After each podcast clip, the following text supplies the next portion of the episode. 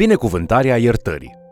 Bine ați venit la studiul nostru al celei mai importante cărți din lume, Cuvântul lui Dumnezeu, adică Biblia. Lecția de astăzi aruncă o privire mai profundă asupra vieții lui David și în special la modul în care își descurcă propriile eșecuri. În cele mai negre vremuri ale vieții sale, David scrie psalmii, iar aceștia ne oferă o fereastră în sufletul său. Haideți să urmărim împreună acest mesaj intitulat Binecuvântarea iertării. David este unul dintre cele mai interesante și complexe personaje din Biblie. Citim despre el în 1 și 2 Samuel, cărți care arată că omul acesta este unul cu adevărat deosebit. El caută să împlinească toată voia lui Dumnezeu, dar cu toate acestea, și el este un om imperfect. El depășește multe dificultăți și suportă multe consecințe datorate păcatelor sale, dar modul în care răspunde la probleme ne învață multe despre ce ar trebui să facem atunci când eșuăm. Acest bărbat, David, este de asemenea un muzician de renume care a scris numeroase cântece uimitoare, cunoscute sub numele de psalmi. Și deși David nu este singurul autor al cărții psalmilor, el a scris aproape jumătate dintre aceștia. Acești psalmi scriși de David ne oferă o perspectivă deosebită asupra vieții sale și, mai important, asupra relației sale cu Dumnezeu. Să examinăm câțiva dintre psalmii lui David și să vedem ce putem învăța despre omul David și despre Dumnezeu prin cuvintele sale. Pe măsură ce citim cărțile lui Samuel, îl putem vedea pe David ca un băiat păstor, un muzician, un războinic, un general, un fugar și în cele din urmă un rege. Cartea a doua a lui Samuel, capitolul 11, prezintă un capitol întunecat din viața lui David, unde îl vedem pe David ca un păcătos. Cum a putut acest om care mereu a fost un om evlavios să păcătuiască într-un asemenea mod? Biblia nu încearcă să acopere păcatul lui David. Vedem natura păcatului lui David și ne dăm seama că păcatul acestui om este unul foarte grav. Putem să aflăm cauza păcatului. David ajunge să păcătuiască deoarece s-a îndepărtat de voia lui Dumnezeu. Deuteronom, capitolul 18, cu versetul 9, ne avertizează. După ce vei intra în țara pe care ți-o dă Domnul Dumnezeul tău, să nu te înveți să faci după urăciunile neamurilor acelora. Chiar dacă Dumnezeu îl iartă pe David, vedem consecințele păcatului lui. 2 Samuel, capitolele 11 la 24, se ocupă în primul rând de consecințele păcatului lui David. Mărăția acestui om al lui Dumnezeu este evidențiată în felul în care se căiește de păcatul său și, bineînțeles, în felul în care face față consecințelor păcatului său. În acest timp și în vremurile întunecate care urmează, în continuarea vieții sale, David scrie unii dintre cei mai importanți psalmei săi. Psalmii lui David și 2 Samuel, capitolele 11 la 18, se completează atât de frumos. Vedem că David face față consecințelor păcatului său și își arată credincioșia față de Dumnezeu prin modul în care răspunde la consecințele faptelor sale. În Psalmul 55, David primește vestea că prietenul și consilierul său de încredere, Ahitofel, l-a trădat și că fiul său Absalom a comis o teribilă atrocitate. În același timp, David scrie și Psalmul 23 și spune Domnul este păstorul meu, nu voi duce lipsă de nimic. El mă paște în pășuni verzi și mă duce la ape de odihnă. Nu mă tem de niciun rău, căci Tu ești cu mine. Îmi ungi capul cu un de lemn și paharul meu este plin de dă peste el. În Psalmul 55, versetele 4 și 5, David scrie despre stările sale sufletești. Îmi tremură inima în mine și mă cuprinde spaima morții. Mă apucă frica și groaza și mă iau fiorii. Dar în mijlocul furtunii prin care el trece în acest moment al vieții sale, David spune Încredințează-ți soarta în mâna Domnului și El te va sprijini. El nu va lăsa niciodată să se clatine cel neprihănit. Psalmul 55 cu versetul 22. Într-unul dintre cele mai oribile momente ale vieții sale, pe măsură ce experimentează consecințele păcatului său, David ne învață cum să ne ridicăm după ce am căzut sau cum să eșuăm cu succes. În 2 Samuel, capitolele 14 la 18, Absalom cucerește Ierusalimul și le alungă pe David în pustie. În timp ce David fuge, el scrie psalmul 3. Doamne, ce mulți sunt vrăjmașii mei, ce mulțime se scoală împotriva mea, cât de mult zic despre mine, nu mai este scăpare pentru el la Dumnezeu. David continuă apoi zicând, Dar Tu, Doamne, Tu ești scutul meu, Tu ești slava mea și Tu îmi înalți capul. Eu strig cu glasul meu către Domnul și El îmi răspunde din muntele Lui cel Sfânt. Mă culc, adorm și mă deștept iarăși, căci Domnul este sprijinul meu. Nu mă tem de zecile de mii de popoare care mă împresoară din toate părțile. Scoală-te, Doamne, scapă-mă, Dumnezeule, căci Tu bați peste obraz pe toți vrăjmașii mei și zdrobești dinții celor răi. La Domnul este scăparea, binecuvântarea ta să fie peste poporul tău. Psalmul 3, versetele de la 3 la 8.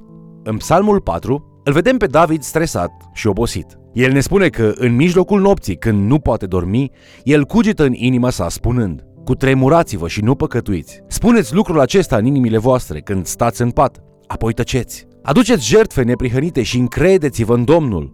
David continuă, mulți zic, cine ne va arăta fericirea? Eu însă zic, fă să răsară peste noi lumina feței tale, Doamne. Tu îmi dai mai multă bucurie în inima mea decât au ei când li se înmulțește rodul grâului și al vinului. Eu mă culc și adorm în pace, căci numai Tu, Doamne, îmi dai liniște de plină în locuința mea. Psalmul 4, versetele de la 4 la 8. Aici, în Psalmul 4, David își pune încrederea în dreptatea și judecata lui Dumnezeu. Abia apoi David este capabil să aibă pace și să poată adormi. În Psalmul 23 cu versetul 3, David spune Îmi înviorează sufletul și mă povățuiește pe cărări drepte din pricina numelui său. Atunci când Dumnezeu ne trece prin încercări și ajungem să recunoaștem că noi suntem oile, iar El păstorul nostru, Dumnezeu ne ajută să trecem învingători prin aceste încercări. Dar atunci când uităm cine este păstorul nostru și cine sunt oile, avem nevoie să fim restaurați de către Dumnezeu pentru a ne întoarce pe calea cea bună. David spune, îmi înviorează sufletul. Cum se întâmplă aceasta? Mă povățuiește pe cărări drepte din pricina numelui său. Dumnezeu ne spune în esență următorul lucru. Ascultă, când trebuie să fii restaurat, așa aș vrea să procedez cu tine. Vei umbla pe cărările dreptății timp de câțiva ani. Și pe măsură ce umbli pe cărările dreptății, acele cărări îți vor restabili sufletul. David se hotărăște să facă ceea ce trebuie și să suporte sacrificiile dreptății și să aibă încredere în Dumnezeu. Iar David merge pe acele căi timp de câțiva ani. În timp ce David merge pe cărările dreptății și experimentează pedeapsa și consecințele păcatului său, David primește de la Dumnezeu harul de a face ceea ce trebuie. Când David acceptă pedeapsa lui Dumnezeu, precum și celelalte consecințe ale păcatului său, Dumnezeu îi restaurează sufletul. David a fost rege timp de 40 de ani. El a fost rege cu 16 ani, înainte de cel mai întunecat păcat al său. După ce păcătuiește, el se căiește și apoi merge pe căile dreptății pentru o vreme. Dumnezeu îi restabilește sufletul și, de asemenea, Dumnezeu îi restabilește și împărăția. Dumnezeu îl așează din nou pe David pe tronul său. David domnește și devine cel mai mare împărat pe care l-a avut Israel. Când David decide să meargă pe cărările dreptății, ce înseamnă aceasta mai exact pentru el?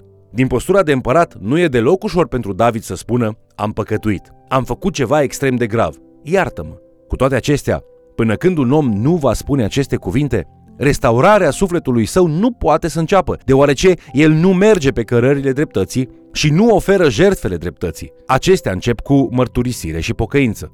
În Psalmul 32, David ne vorbește despre mărturisirea și pocăința sa și despre iertarea pe care o primește.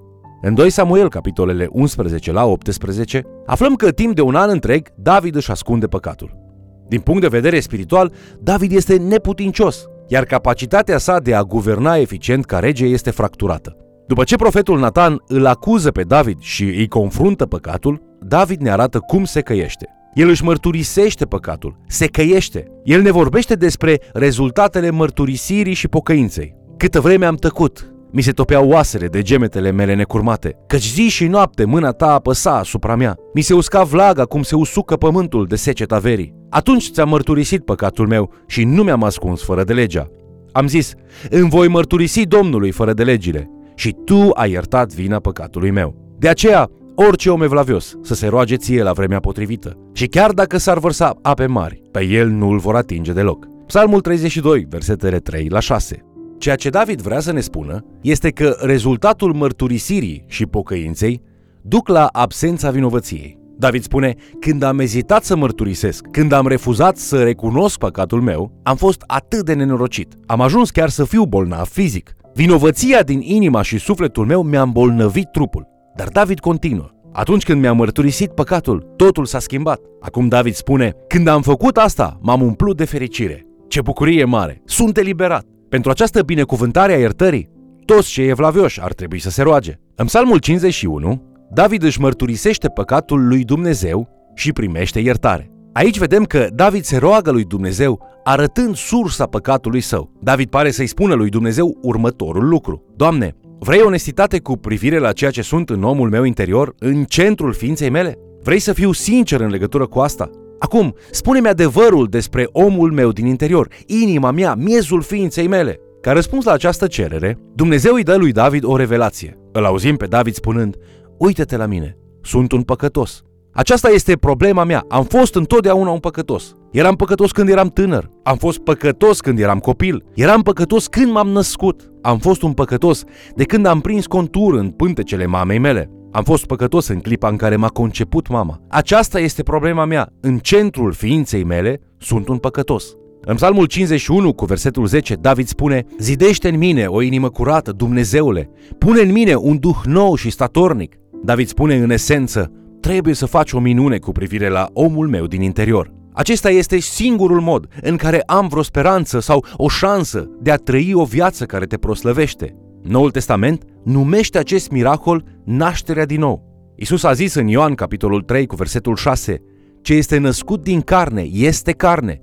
și ce este născut din Duh este Duh. Nu trebuie să te amuze când auzi că trebuie să fii născut din nou. Pavel spune în 2 Corinteni, capitolul 5, cu versetul 17, căci dacă este cineva în Hristos, este o făptură nouă. Cele vechi s-au dus, iată că toate lucrurile s-au făcut noi. Dumnezeu a creat ceva nou în interiorul unui bărbat sau unei femei care s-a născut din nou. David spune, dacă mă vei ierta, voi învăța din nou pe alții.